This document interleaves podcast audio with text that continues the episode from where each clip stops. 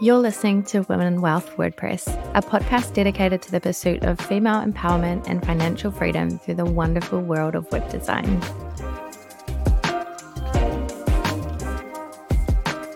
Thank you so much for joining me. I'm so excited to talk about pricing. It's a very passionate subject of mine, so I'm glad that you're here. I'm glad I'm here too. And I love that that's actually a sentence that is becoming more and more common. I'm really looking forward to talking about yeah. something that makes most people uncomfortable. It's good that we're opening up that conversation and opening up ourselves to being not so much educated because I really mm. hate that mm. whole what you'll learn. And it's well, no, what you'll be given the opportunity to explore in your own way, shape, or form. Yeah because you know if we're shoving chili down people's throats making them try and get familiar with chili then that's probably not going to be the best way to do it. Yeah i agree with that. I think there's a lot to be said about taking what suits you and i also think you get what you need in the moment and then later on you might take something else from something and you have to build on that. Pricing and money isn't something that just becomes okay. You can't just flip a switch. You have to work on it constantly and then you'll reach a new level and you have to work on it some more. So yeah, new challenges present new heights that you get to present new problems. And yeah. that's the entirety of an entrepreneurship. You will get comfortable with sourcing a certain kind of product for what you do, or you might find a supplier that you work really well with, and then they either change their business model or mm. it no longer suits you, or you've just scaled up and leveled up into a new demographic and they have expectations or a new quality that you need to meet. And the same goes for pricing. The challenges that I'm having in my business that come down to money and pricing aren't the ones that I was experiencing last year. They're all different challenges on the top of different mountaintops. And you just got to try and work out how do I conquer this one because it's probably not going to be the same this time. Yeah, I love that. Okay, I guess let's go back to basics. So you call yourself the pricing queen, which I love on a base level, what do you see over and over again? I guess even at these different levels, what are some of the pricing mistakes that people make? Yeah. So a lot of beginners straight away put a discount code for enjoyment or a discount code for being a beginner. Yeah. All of us have been beginners. Every single one of us has been a beginner. There was a time that you did not know how to use a spoon. So there's always going to be a time where you aren't going to be as proficient or mm. highly skilled or have the capabilities that maybe a person who is further on in their journey might have.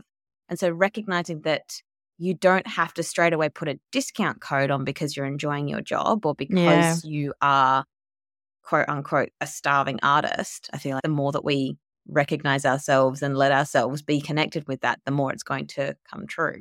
Mm. So a lot of the time we sit there and we go, oh, well, I'm only just starting out, so I should do it cheap. Well, I mean, if you're communicating it in a way that shows what the actual value should be, and then you can find ways to tweak it and recognize that charging cheap and then learning means that you've double discounted instead of you're either going to learn mm. or earn.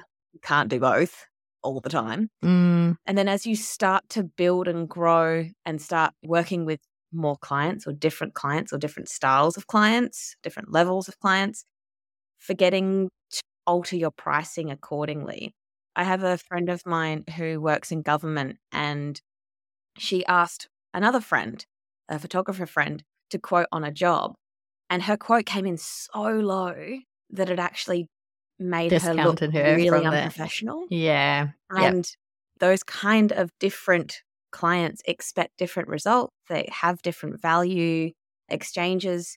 And so pricing it like you're the one paying the bill or you're trying to make the price perfect rather than just exist is really one that I see everyone do. Every mm. single person has done it before. Just don't do it twice. Yes. Let's, let's pay the bill for that learning experience once and let's not do it again. Learn yeah. from it and alter it.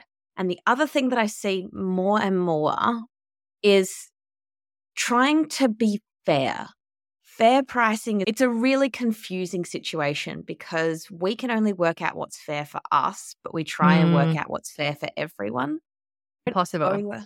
Yeah. And we don't owe our clients affordability, but what we can offer is accountability and availability. We can offer them the ability to do it, to be available to do the work. And we're also can offer the level of experience or level of service that gives us the accountability to be responsible to solve those problems for them. But that doesn't mean we have to be affordable for them because we can't pick what's affordable for other people. Yeah. It's like pretty woman style. It's just going in and being like, big mistake, huge. You can't pick other people's affordability. You can only pick it for yourself. So yeah. this like whole fair and fair pricing and doesn't cost an arm and a leg. Well, I'm sorry. I take a different currency than body parts. Yeah. And this is what my prices are. Yeah. That's a huge one I see in Facebook groups is people going, Oh, what would you pay for this? This is the literal worst possible thing you can do for your business because everyone has a different level of money mindset as to what they'll pay for something and what's cheap to them and what's expensive to them. And then also you just don't know where someone is at in their journey of their business. Someone might be starting a business, but they might have just got a hundred grand inheritance and just talking to them and going, Oh, they're just starting out. They're just building mm-hmm. up their business. Maybe I only charge them $3,000 instead of a logo. Just stop. You can't figure out other people's stories on face value. Yeah. Absolutely. And then in saying that as well, what is that mental load trying to, and this is another problem entirely, is pricing based on person or changing your pricing all the time what is the mental load of trying to decide what you think someone will pay? How much thought process has to go into that? How little confidence will you have sending out that package going, oh, hopefully they'll pay this much? Do you know what I mean? Mm, it, absolutely. It's, it's a huge issue. If we're sitting there going, I hope and I pray that they'll pay, mm. you can't control that. And if we keep trying to control the uncontrollables, we will be left without energy to actually do the work. Yeah. So if we're sitting there and trying to hope that they pay or hope that they agree, it's better to place yourself in a position to think they have the opportunity to work with yeah. me and I have something of value. I am something that they can use to build their business and to either add a revenue stream or add a capability or take something off their plate that they've been wanting to do for ages mm. or simply taking something off their plate that they just don't want to do. Convenience is a value.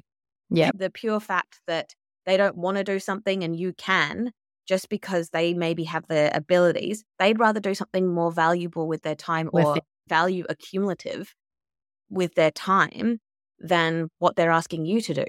So yeah. do it and charge them. There's nothing yeah. wrong with that.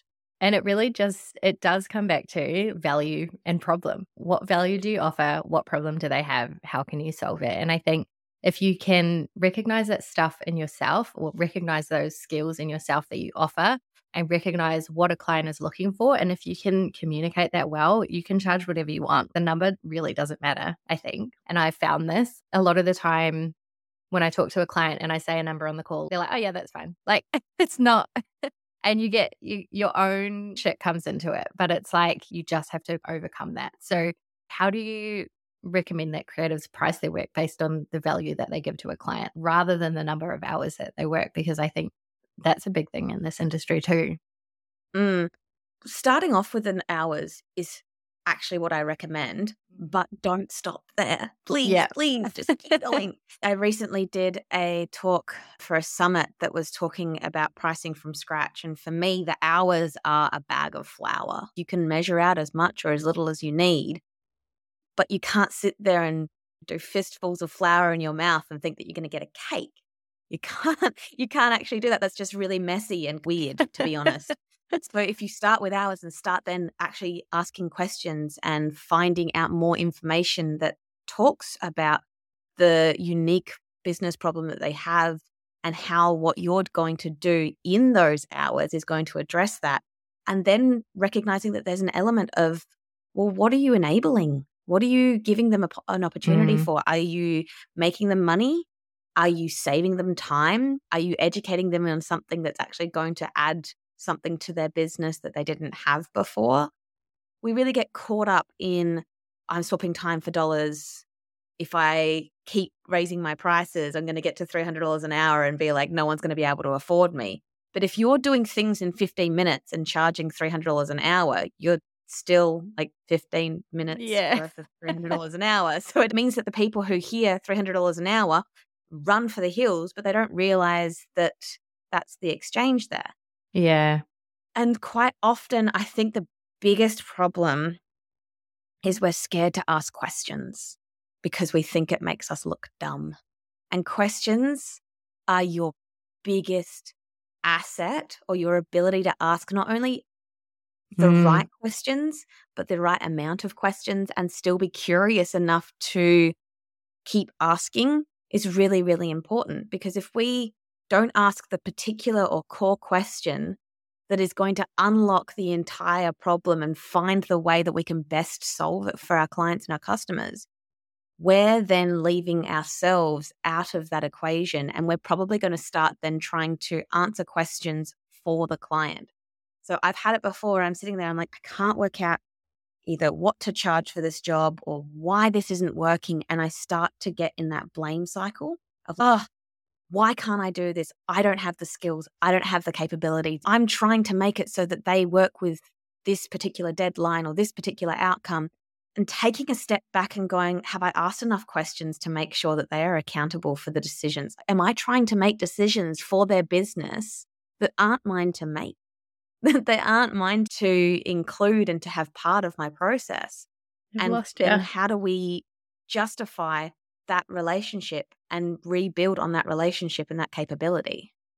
The other part of that is really understanding that when it all comes down to it, your relationships are the things that are going to help strengthen your pricing abilities and capabilities we need to build these relationships so that we can have these difficult conversations or these open mm. conversations of i understand that you've hired me to do xyz but is that actually the smartest thing for you to be investing your money in and being okay with it discovering that it's not the best thing mm. maybe it's not the right time for them to rebrand maybe it's not the right time for them to head down a path of Mm, coaching or start offering a different service because they haven't done the work or there's something that's missing in that process. And if they then hire you and then you produce the work and it doesn't see the light of day, you're probably going to sit there and go, okay, this is my fault. When it's not, it's not. It sh- should have been an opportunity for you to start asking questions and communicating with these relationships that you've been building with these clients so that you're ready and able to do the work and feel comfortable with the price tag that you need to put on it. Mm. Yeah. And then I think similarly through the process, and when you build a good relationship, you can tell them, okay, this is what you came to me and you thought you needed, but this is what you actually need for your clients. Coming back to backing yourself, having that confidence in your skills and what you're offering, and to be able to have those tough conversations. Because a lot of the time, clients come to you and they go, oh, I've seen this logo and this is the font I want and this is how I want it to look. And then you go through the discovery and you're like, this is what you would buy. This is not necessarily what your clients would buy. So that's a really big piece of that value too, I think. Mm. Yeah, working on your own communication skills and all that type of stuff. But coming back to the hours as well, I think there's definitely a lot of value in figuring out how long things take. And so that's a part of that starting out process as well, because you can say, oh, okay, cool, I'll do this thing and I'll charge $3,000 for it and that will take me 50 hours, but then you do it and it might take you 70 hours or whatever it is. So then you need to look at is that pricing correct? Because within those hours, you need to account for your admin time, your time for meetings, your time spent marketing to get that client, your time wrapping up the project and adding it to your portfolio. It's not just the literal time spent with Illustrator open or whatever it is. There's so mm-hmm. much more that goes into it. So, yeah, I think time tracking is a really great key to get an idea of what we mm-hmm. should actually charge. Yeah. Yeah. And also recognizing that sometimes we're not trying to calculate the time of how fast we can do it. Yes. Yeah. we're actually wanting to talk about how much time we would like to do our best work, or even yeah. not even our best work, but our 80%. Because mm. quite honestly, sometimes your 60% is most people's 100. Mm. Sometimes your good enough is someone's how the did you do that? Yeah. recognizing that we're not necessarily trying to, it's not our responsibility to try and keep our hours down as low as possible when we're pricing things. We're wanting to make sure that we allocate enough time to do our best work and to do mm. the work that needs to be done. So yeah, don't quote for how fast you can mm. do it, quote for how long it's going to take to do the work that you need to do. Totally. And sometimes in terms of the creative process, you can be okay, takes me 20 hours to do a brand or whatever. But sometimes you get one project and it just something's not working and you can stare at a screen for eight hours and it doesn't work. And then you go away and you have a walk and you have a swim and you go to sleep and then you dream about it. And the next morning you're like, okay, I know what I need to do. you move a pixel and you're like, done. The creative process isn't linear. I think that's why it is hard to charge in the long term in terms of hours and things like that. And then I've shared this before on my Instagram, but something that might take me 15 minutes to do would take you five hours to do. And then you might break something else in the process. And then you're going to have to spend three hours fixing it next week. But that 15 minutes took me 10 years to learn how to do that 15 minute thing. So to know that system inside out, to know how to fix it or whatever it is, yeah, we need to really come back to the time spent learning is worth so much as well, which is a beautiful feeling, I think, when you realize that. Yeah. Mm. Yeah. I've had clients where we've jumped on a Zoom call and while we're talking about one project or one problem, she mentions something of, oh, I'm really wanting to try and do this or this on my website. And so while we're having the conversation, I'll solve that problem mm. and it's fixed. And a lot of the time, I actually prefer to work that way because it means that I now don't have to book in time in my yes. day to solve that problem, to then remember what I was talking about. I've yeah. done it on the call, it's done, it's sorted. And that's actually incredibly valuable for a client to not only bring their problem to the table, have it solved, and they get off the call and it's done. That's yeah. that's actually a premium service. And we can only do that when we have an expertise in that particular thing that we're offering. Mm.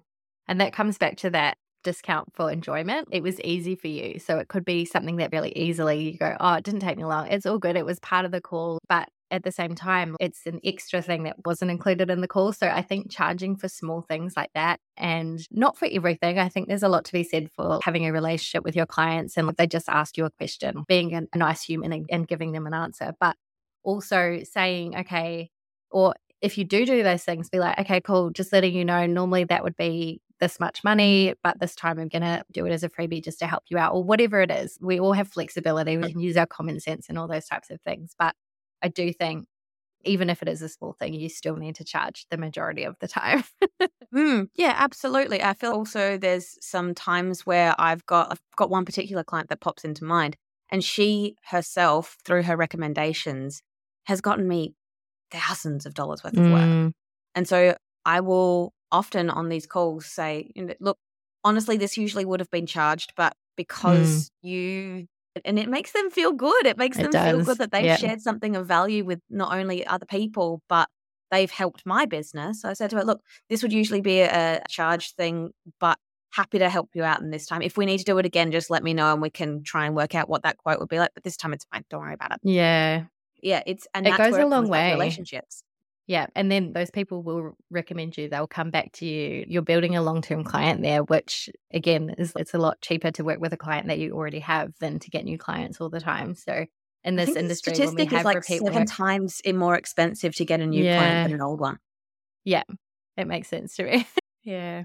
Okay. So what some tips for negotiating? I say that in air quotes with clients on pricing. So if someone asks for a discount or if they say, Oh, I can't afford that, what can you do? What do you recommend? Do you recommend negotiating or do you recommend standing firm? Or is there any other way that we can tweak those packages that you teach? So I believe that negotiation is actually a really good thing for the mere fact that it means that the client is trying to find a way to work with you. Mm. But do not, do not misunderstand that that means oh, they want to negotiate. I shall drop my rates. Yeah. Please don't. Please. because as soon as we drop our rates, okay, flip the script. You have asked someone for a quote and they've come back to you and you said, oh, that's out of my price range. And then they've immediately discounted it. And your first thought isn't, yay, I got the discount. It's, was that the price all along? Yeah. That's you so true. That. So if you are wanting to negotiate, negotiate the deliverables, not the dollars. If you're going to switch up and take out elements that can then bring down the value to match the price, you don't have to meet them. You do not have to meet them at where they're saying that they want to. You can say back to them, this is as low as I can go by Mhm. removing this, this, and this, so that they can actually understand that it's altered what the outcomes are. I often will say to students when offering pricing, see if you can give them two options that have different outcomes or different deliverables. And whether that's one that meets them where they're at and one that is the extra or the extra value or a little bit more. Because if they're saying a certain budget, that's an opportunity for you to go, I acknowledge that. I recognize that's where you're at. And that is what I am, that that is information that I now have and can take into this process. But that doesn't mean that I have to try and shove everything into Mm. that particular price. Price. It's this is There's what I can do for you. opportunity that you're going to then discount or undervalue or try to people please the client. And we don't owe the affordability, we owe the availability and the accountability. And if we're trying to then fit into our clients' budgets, we will get caught up in the idea that our worth is defined by our clients' budgets, and it's not. Yeah, that's so true. And I think like anytime I have in the past given a discount, it always leads to resentment. It always leads to the project isn't just the memory of it or the work I do is it's I just feel like it's not as good as I would normally do. Even if the website or whatever it is is as good, I'm happy to put it on my portfolio. I just wouldn't because there's always some weird feelings around it. And I think part of that is it's almost like letting them take the lead, whereas they're hiring you as the expert, you need to take the lead a little bit. You need to stand in your confidence and be, yes, okay, well, this is what I can give you, but you'll be missing out on these things. And these are things that I do recommend as a Mhm. business, but I totally understand if you want to add them as a second stage or later down the track. These are things that I really recommend you consider. I want to get you up. I want to do the best for your business, whatever it is. Yeah, Mhm. there's other ways you can do it, which is a really nice place to be. And there's other ways that you can then bridge that value gap if there isn't a way to meet those two. So say you've got a job that you're quoting at $2,000 and they've only got 1500 and you can't remove anything out of that job. You've sat there and gone, look, this is the situation. On this occasion, I'm not able to actually reduce any of the deliverables because I see that you need everything that we've got here. Then you can start getting creative because no is intellectually lazy. So we're finding ways to bridge that value gap. And it might be, and I've had this in the past, it might be that they have a connection with a PR agency and they can get you that value gap in PR and getting published. And maybe that's something that you wouldn't be able to buy, but you can bridge the gap in value there. Mm, Maybe it's that they've got a photographer on staff who can provide you with fantastic photos of you painting a mural or doing whatever it is mm, for that job that then you can put in your portfolio and make that a part of really reinvesting it back into your business. Stuff like barter or product or exchange of services can really Mm. help in that process as well. Mm, And understanding that larger budgets or larger businesses with different sections of their business can sometimes reallocate that budget or bring that budget up by spreading it across different departments. Yeah, And this okay. is where we can help them afford us. yeah. It's not our responsibility to do that. But Yeah. if we can show that, we can sometimes then increase the ability for them to pay us more Yeah. and meet us where we needed to be. I actually had a mural I did quite a few years ago. It was a juice bar mural, but it was within a fruit and veg shop that was on our local street. And they couldn't afford a two and a half thousand dollar mural at that time. They were just moving into the premises, but you know, it was a lot to set up. They were having a lot of bills and everything like that. So I said, okay, let's do this whole thing as a credit. And I was in a position in my business with the rest of my clients that I was actually able to facilitate that because we can't do that for everyone because otherwise we can't pay our bills. but in this situation, and, and the way I run my business is I have a really varying range of different levels of businesses. And I have some businesses or clients that are more expensive clients and clients that are less expensive Mm. clients. And I charge the more expensive problems well so that when there's these opportunities to help someone smaller be able to afford me, I can. Yeah. So that two and a half thousand dollar credit of fruit and veg lasted me two years. yeah. That's two years worth of free fruit and veg. Yeah. And so if you can find a way to bridge that gap in that value and get creative, but only with something that is of value to you. Yeah, is mutually beneficial. that becomes a yeah, that's it. That's your responsibility to make sure that you ensure it is valuable to you. Mm. There was a Facebook group post years ago that I remember that someone was we need website build and branding for our business. We do roller disco derbies or something like that. they did roller disco parties and that was their business. Cool, great. Yeah. And they said, we need this, this, and this. And we are going to pay in a roller disco party. And it's, you know what? I didn't think Not about really picking one of those up from Coles or Aldi over the weekend. Probably not something that I'm going to value. And someone out there might. Someone Yeah. out there might be like, you know what? We've been thinking about that. I'm a graphic designer. I can facilitate that, put them together. Great, cool. We've got a good exchange. But you've got to decide what's valuable for you. Mm. And in those situations, I highly recommend an MOU or a Memorandum of Understanding. It's a single document that you can put out exactly what you are bringing to the table, exactly what they are bringing to the table, and you recognize the value value, exchange is equal Yep. and you both sign off on it. And it Yep. just puts it in writing of what the expectation is because there's only too many handshake agreements that can go south before you remember and realize, oh, probably should have gotten this in writing. Yeah. Do you have something like that that you offer or I sure do. Yeah, Yeah. so. I've got on my oh gosh, I've got to try and remember where it is. You know what?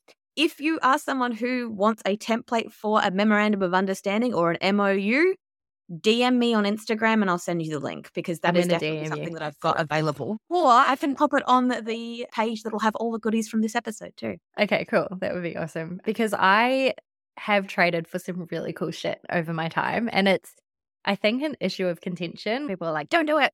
And then there's a lot of people that do it. And I just think there is so much value in being able to trade your time for something that you really want. Some cool shit I've traded for a portion of my pool at my house, Excellent. uh, my table, which is a custom made wood table. And it, I always get compliments on it. Hairdressing, photography, my legal contracts. Yeah, I have some really good stuff I've traded for. And wine. Ah, Wine's my that's a bad one, man. I've got two wine clients, and that it's now getting to the point because I've transitioned away from having a red wine bottle to myself every weekend. I've transitioned away from that slightly. And so now I just have quite a bit of wine. And so now it's my responsibility to reset that boundary. And I have had to in these last couple of months of they were just like, we need some more stuff. Can we send you more wine? And it's not that I don't appreciate it. Fortunately, stock has gone down in value Yeah. in my house. supply I now have a wine shelf. so maybe we need to switch it up and, you know, throw some money in that potentially. Yeah. And so that, that's my responsibility to reset that boundary. Yeah. And it can be an uncomfortable conversation, but the more we avoid the uncomfortable conversations, the more we're going to have Friday nights drunk thinking that we're just trying to get through our Mm, stash. yeah. You know, work it out for yourself. Yeah. What's of value for you at this time? Totally. Mm. Okay. So, coming back to one thing we've touched on is confidence. This is always such a topic of interest to me, and especially in terms of concrete things that you can do, like actual things that you can do. So, how do you teach creators to build confidence in their pricing? It's actually so funny timing. And it's, one of those things where it's like, well, funnily enough, I just did. but actually, funnily enough, I just did a masterclass on charging with confidence. It was literally at the start of this month. Oh, so good. And the whole basis of charging with confidence is mindset shift Mm, and information cultivation. So you're shifting your mindset to think about, well, we're not hoping, begging, pleading, chasing, comparing. We're giving them the opportunity. We're recognizing that they can and might not need us and entering into the mm, discovery calls or the sales conversations that you have with your clients, not planning to necessarily be the outcome of, yes, they're a client now, but actually working out whether your skills can Mm. solve their problem or can facilitate that solution. And through that, or that process is only achieved by cultivating information. So that might be that you have got a lack of information, so you don't know whether your what you've got is going to solve their problem. Therefore, you've got a lack of confidence. I'm feeling uncom- unconfident because I don't think that I can solve the problem. Okay, start asking questions. Ask questions that are in search of or seeking that information that is bridging those gaps. And you want to get to a point where you've got all the information or as much information as possible to be able to go, yes, I can confidently say that this will solve the problem or at least part of the problem.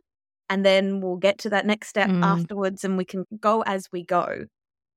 And sometimes that means that you might need to do a little bit of a test or a test print. My mum at the moment is painting her like third year in a row of Sala, which is the South Australian, I don't remember, but it is an art show basically that is like a walking art show through where she lives. And my mum is so talented and so incredible. She lacks confidence in her abilities. And the way that she does it is she does a test print. So she's currently painted this beautiful piece and she sent it to me last night. And I'm like, Mum, that's so good. And she goes, Yeah, that's the test. And so if we can create or build confidence by doing mm. a test or doing a trying it out and seeing what works and being in that test environment, being okay with finding out what doesn't work, mm. we can then recognize that actually finding out what doesn't work is just as helpful as finding out what does, potentially yes. even more, because mm. it means that you're not going to waste your time on the final to do that. And when I say the final in this situation, it's okay, I don't have enough information. I've got all of the information now that I need to be able to quote enough or quote what I believe, and then start adding in the contingencies that you need to in your contracts, in your invoices, in your agreements, and in your communication of saying, look, I believe that in this time or in this situation, we're going to be able to solve this problem. Here are the things that I see that might go wrong and I've put things in place to try and avoid that. Mm. But if they do, I will need to charge you more. I'm going to do everything in my power to try and make sure that it doesn't go wrong. But a lack of confidence in the outcomes is not the same as a lack of confidence in yourself. Mm. And as long as you make sure that you cover what you can do and have a confidence in your abilities to solve the problem and the ability to keep going if it doesn't get solved, that's much more important than a confidence in the actual outcome. Yeah. And that's such a big thing. I've been having conversations in my course with the women about this because the last week of the course is what happens when it all goes wrong. These are all of the things that could go wrong. And I have an introduction with them. And I'm like, I can't teach you everything that can go wrong because there are millions of things that can go wrong. But these are the processes to follow when something goes wrong. And what I want you to keep in your mind is that nothing has beaten me yet and nothing will beat you yet if you just give it a go. And, you know, you have a, a soft place to land, a soft place to ask questions, and you are confident in yourself and your process, nothing else matters. You'll get through it. It's okay. There's no, no one's going to die if the emails don't work for an hour. I love that it's when, not if as well. Yeah. It, because it will. It's just, it's the business we're in. I actually just had another podcast recording and I said the same thing. When you're confident in yourself, there's so much more certainty with anything. When you figure out how to make money, when you figure out that your business is sustainable because of you, it's nothing else. It's not the tools you're using. It's not something extraneous. It's just you. And yeah, mindset work is such a huge thing for me. So mm. do you mm. do journaling or when you say mindset work, how do you kind of work on that? I am terrible at journaling. I would love to be that person that's just like, yeah. This morning, I sat down with my pages. coffee and I didn't gratitude journal. Sorry, I'm not that person. Yeah. I have a sparkly brain, otherwise yeah. known as ADHD. Yeah. And whatever I start writing will not be the same font as finish. Babe, no way. I started off really, oh, it's just so nicely that. Yeah. Yeah. And, and I don't want to go back and look at that and so I don't put myself in that position. That's what I do mindset wise is I have a couple of mantras that I will say to myself before mm. I get mm. on a call of the aim isn't the outcome, the aim is the information. And what am I going into? Mm. What am I expecting? And how likely are those expectations to come to fruition? Also, my main thing that I use as quite a coping mechanism throughout both business and personal is the power of three in that what are three ways that it could be worse? What are the three most likely outcomes? And what are the three things that I am grateful for?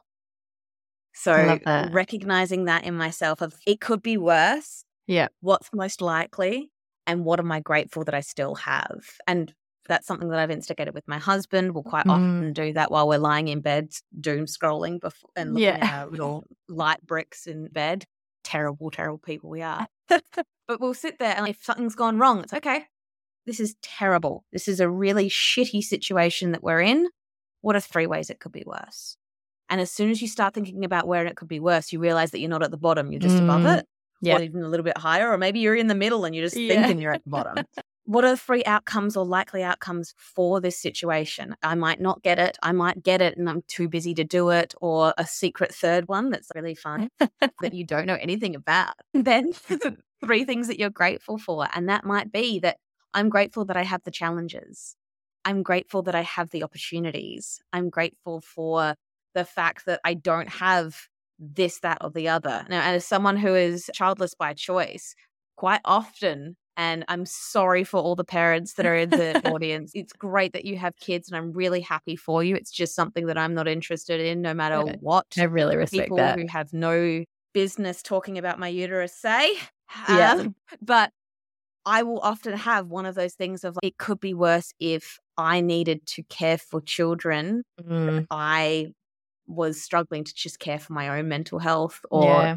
dealing with my own day to day. I know I have the wonderful privilege of being the ownership and pioneer of my own time, which is not something that all parents have. And so a lot of the time, it's just recognizing that your three of any of those are going to be different to everyone else's. And you just recognize them for yourself. And that's my mindset stuff that I use yeah. daily, if not multiple times a day. I love that. It's real. That seems really grounding and yeah, kind of something to bring you out of your head and into reality, which I think we all need. But especially, you just touched on this that you also have ADHD, which Mm-hmm. I was also recently diagnosed with. So I would love to talk about that a little bit selfishly because it's something I'm still learning about. But what do you think some of the challenges that you face are? And I guess also I would love to know what the positives of it are because there's pros and cons to everything. And I'm trying to focus a little on the positives. So yeah, can you talk a bit about that? I really find it funny that it's like I'm trying to focus on the positives, and one thing that ADHD is lack is focus sometimes. Yeah. All right. Yeah. So I will wholeheartedly admit that my diagnosis happened in February of this year. So we're currently in July. It is very recent, but I recognize that I only need to be one day, one month, one step ahead to Mm. share what I know. Yeah. I also think it's really, really relevant to be open and honest that I am in the middle of my journey. I don't know everything, Mm. which is actually a massive gift and a massive benefit for myself because it means that I get to work out what it means for me. As a person with ADHD, I actually see it as a really fantastic superpower in sight in some respects and Mhm. my Achilles heel in others. So Mhm. I am fantastic at solving problems. It is one of my greatest joys to solve a problem or to work out why something works or why Yeah. it doesn't. Find the solution. Doesn't matter what it is. It can be anything from a killer spreadsheet to a piece of creativity to the wine rack that I've had to make because I do work for wine. but recognizing that it has that really fun and interesting way to get me really hyper focused and interested on solutions and that, that's really benefited my business because i'm Yeah. very very much a solution driven creative and i'm very solution driven in the way that i price things as well Yeah.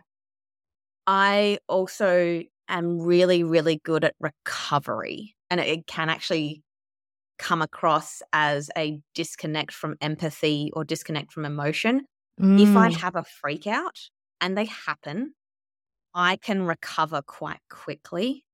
And my husband will be sitting there and going, Are you okay? And I went, Yeah, sure. No, I'm over it. And so Yeah. crying your face off a couple Yeah. of minutes ago. And it's like, yeah. And I've moved past It's it. I'm done. I got it out. Yeah. And, and he's, oh, I'm a little bit jealous of that. And I went, Yes, but it also means that sometimes I stop myself from feeling things deeply. Mm. So I remember a skydiving time that I went skydiving, and I don't remember it very well because I cut off the emotional side of it, Mm. And I so I didn't feel it. And so that sometimes can be my Achilles heel of I don't necessarily feel things as deeply. You're not as in the moment sometimes. Yeah, yeah. A lot of people have this, oh, be in the moment. And I'm like, yeah, nah. This is just what I need to do. Yeah. Um, I also have once a week a dopamine day. So a dopamine day for me is disconnecting from responsibilities and just following the dopamine. And sometimes Yeah. the dopamine is actually work focused. Yeah. You know, find the little things that have already broken in your website that you get to fix because it's fun. yeah. It is actually fun sometimes Yeah. to like problem solve and go through that process. Yeah. It does mean that sometimes I get, I feel a lot of rejection really quickly Mm-hmm. and I need to work and use the tools that I have to be able to go, oh, they're not rejecting me. The maybe the price isn't right for this Mm. situation. Maybe I'm like the smallest cog in the machine that is moving Mm. their business, and maybe I'm the thing that they can drop for the moment and pick back up, and that doesn't mean that I'm not good enough Yeah. there was this really fantastic thing that I, I ended up writing about in one of my emails of when you're sitting there and you're juggling lots of different things, remember that not all the balls are glass. Some of them are plastic and they can be Mm. dropped. And I feel like sometimes I have to recognize in myself that I'm that thing or that I might be the one that's juggling and I can let things go. Yeah. It doesn't mean that I'm a bad designer, businesswoman, person, dog mom. Just w- Yeah, in general. woman. Yeah. yeah, seriously. and it doesn't mean that I've failed. It just means that I'm flawed. and that's great. Yeah. How Yeah. fantastic to find a way that you're flawed that you can either choose to work on or just acknowledge and remember all of the good stuff. Remember Mm. all of the things that you're freaking fantastic at. And that's where I think the the navigation with ADHD is well, I'm not as alone as I thought, but I'm also not as common as others. And maybe the little things that I find that tickle the edges of my brain to make me the unique person that I am, maybe they don't have to be accepted by everyone else. Maybe they can just be accepted and utilized by me. Yeah. And how I choose to facilitate and accommodate the ADHD eccentricities, I think I would say, whether that is through medication. I'm currently on my second type of medication. I started with Ritalin. I am Mm. now on dexamphetamine and I'm navigating through what that looks like. And it doesn't mean having the same dose every day. Yeah. It doesn't mean having the expectation that I remember when Ritalin really, really didn't work for me. And my first thought was, I've failed the medication. and that wasn't the truth. Oh, yeah. It's something that you work on, Yeah. you develop, you build, just like a skill, just like a muscle. It doesn't, none of this is failure. All of it's learning and learning what mm-hmm. works for you and how you can alter it in your own process. And then there will come a time at any point in your future that you will look back and realize what you've learnt there and Yeah. what was important, reframe it to be part of your story. Yeah. And that's great. Yeah. Thank you. Thanks for sharing. I was going to ask you about medication, but I was like, I don't have to put this in if I don't, if you don't want me to. But I, Yeah, I, I- believe that I'm an open book enough that Mm. you're reading the pages and I'm on just on the other side of that page, Yeah. writing, being like, at least Yeah, I can write. Have an Italian little bit. Yeah. Yeah. Yeah. It will be scribbled, so it's fine. It doesn't matter. Only I can read it. It's all good. I resonate with so much of that. And I feel like as well, probably other people will hear this and be like, oh my God, I have that. I have that. Because this is what happened to me. I just started hearing people talk about it and being, oh, maybe this is a thing. And a lot of what I have, I think, with the symptoms and all of these things are things that I think a lot of people have, but maybe it's just more common or maybe we have more of them. I feel Um, like some of us need to just play symptom snap. Just Yeah. being like, oh my God, yes, yes, yeah. totally. Some of the things you're saying, I was like, yes, oh my God, yes, oh my God. But for me, it's just been a huge thing is just awareness and just acceptance and okay, this there's a reason behind this and it's okay. And I think as women, we're very good at optimization and we're very good at figuring out how to get shit done and that's just what I've done my whole life is I've known things about myself without knowing them and I've made allowances for them. So in my business, I don't have that many meetings or I do have a lot of free space. I don't work with people. I work on my own. I've thought about growing a team and growing an agency and it just keeps coming back to nope, it's not for me.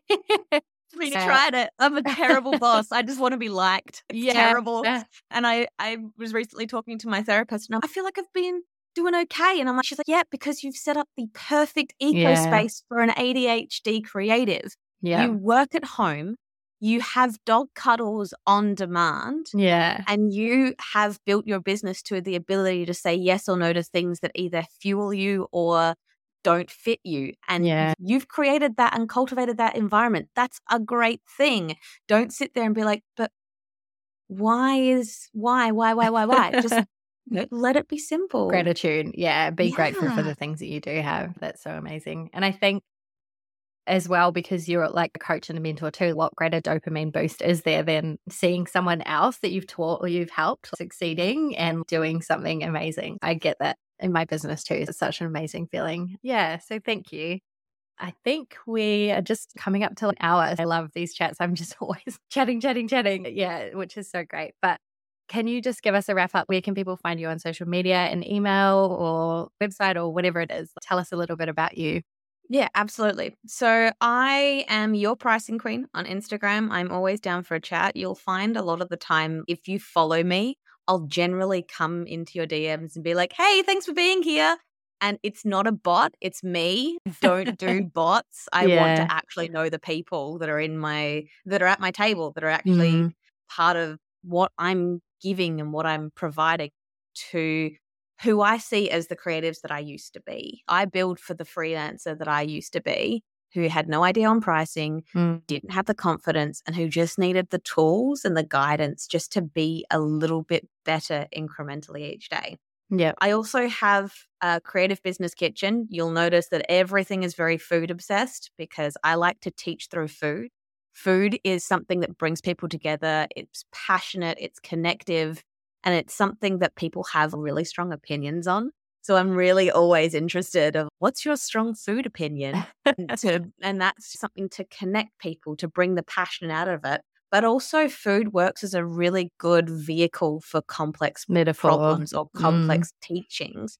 And so that's why I use food. Creative Business Kitchen is my website. It's at creativebusinesskitchen.com. I'm going to put a whole bunch of goodies for the listeners here. I really hope that they help out. And so, if you're someone who wants help with pricing, someone who wants help with just getting just that little bit of incrementally better each day, and that might be using my free pricing calculator or accessing some of my free guides, or maybe even just joining the Freelancers Pantry, if you head to creativebusinesskitchen.com slash women wealth, I'll be having it all there for you, laid out on a silver platter so that you can test and taste the buffet of business that I have ready for you. And otherwise, just send me a DM. Let's catch up. Let's chat. You'll probably end up being like Nicola and I, just like voice messaging back and forth. Yeah, totally. Yeah, we've done a lot of that. Yeah, especially like with the ADHD stuff. I've been picking everyone's brains. So I'm like, tell me more. I think so it's best you. if it's on Instagram. Well, thank you so much for joining us. I feel like this has been such a valuable chat. I've really enjoyed it. So, yeah, I will see you on Instagram. See you there, babe. Okay, bye. If you love what I do here, let's connect. I tend to hang out on Instagram, and you can find me at Seedling Digital and at Women Wealth WordPress. You can head to womenwealthwordpress.com forward slash freebie to download my free Embrace Your Dream Life workbook. This guide is over 10 pages of actionable information and worksheets designed to help you build a profitable and fulfilling business in three steps. Get clear on your why, improve your money mindset, and hone in on your messaging. If you enjoyed this podcast, please leave me a rating and a review. It truly means the world to me, and I read every message and kind word. Till next time, aim big.